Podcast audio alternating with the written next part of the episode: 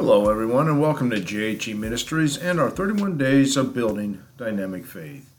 And we are ready for day twenty-two of our thirty-one day journey, having continuous revival. You must let the Lord examine you thoroughly in order to move to a higher level of faith.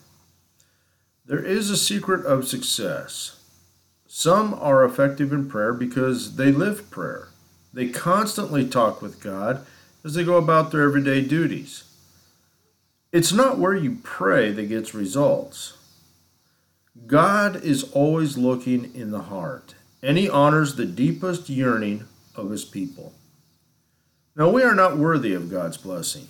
You pour out your heart, soul, and your everything, and cry out for God to search you and to know Him. Before you can get on praying ground, you have to see yourself as God sees you. And when you get to that place, it's not a pretty sight. A praying person wants to know what God sees in their heart. We all have hidden sin in our hearts, hidden pride, hidden doubts, and areas that are not yielded to God. Many times we don't realize these things clog the channel of God's mercy. When you have sin in your life, you have no power, because sin blocks God's access to you and your access to God. The good news is that you can know what God knows about you. You can see yourself through God's eyes.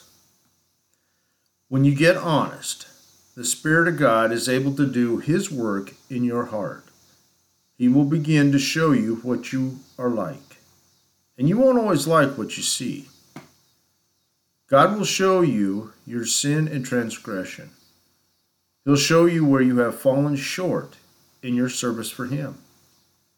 Now, many know they fall short of God's standards, even though they are godly people who do all they can to live according to the standards of the Bible. These people simply acknowledged they were a sinner. That's where heaven opening prayer begins.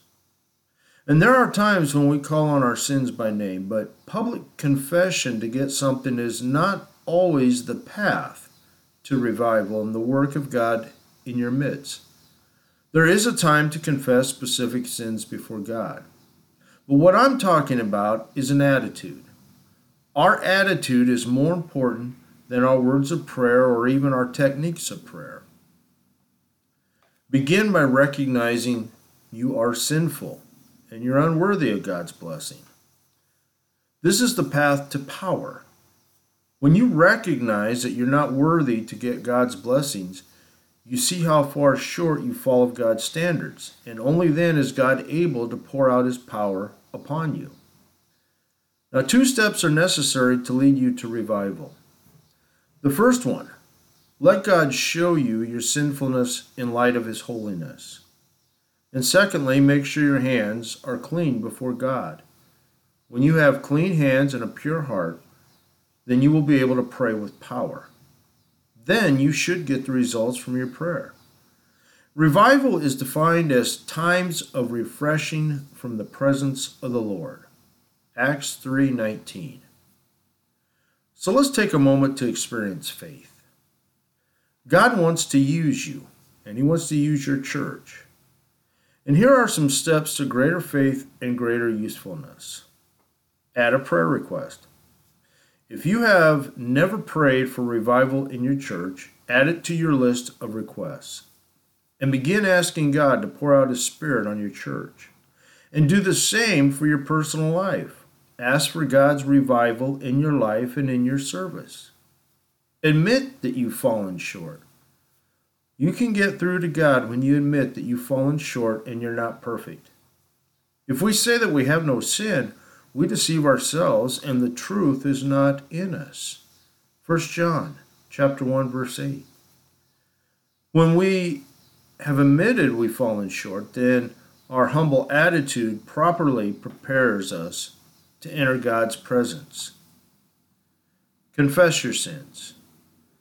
You get forgiveness and cleansing when you confess your sins. If we confess our sins, He is faithful and just to forgive us our sins and to cleanse us from all unrighteousness.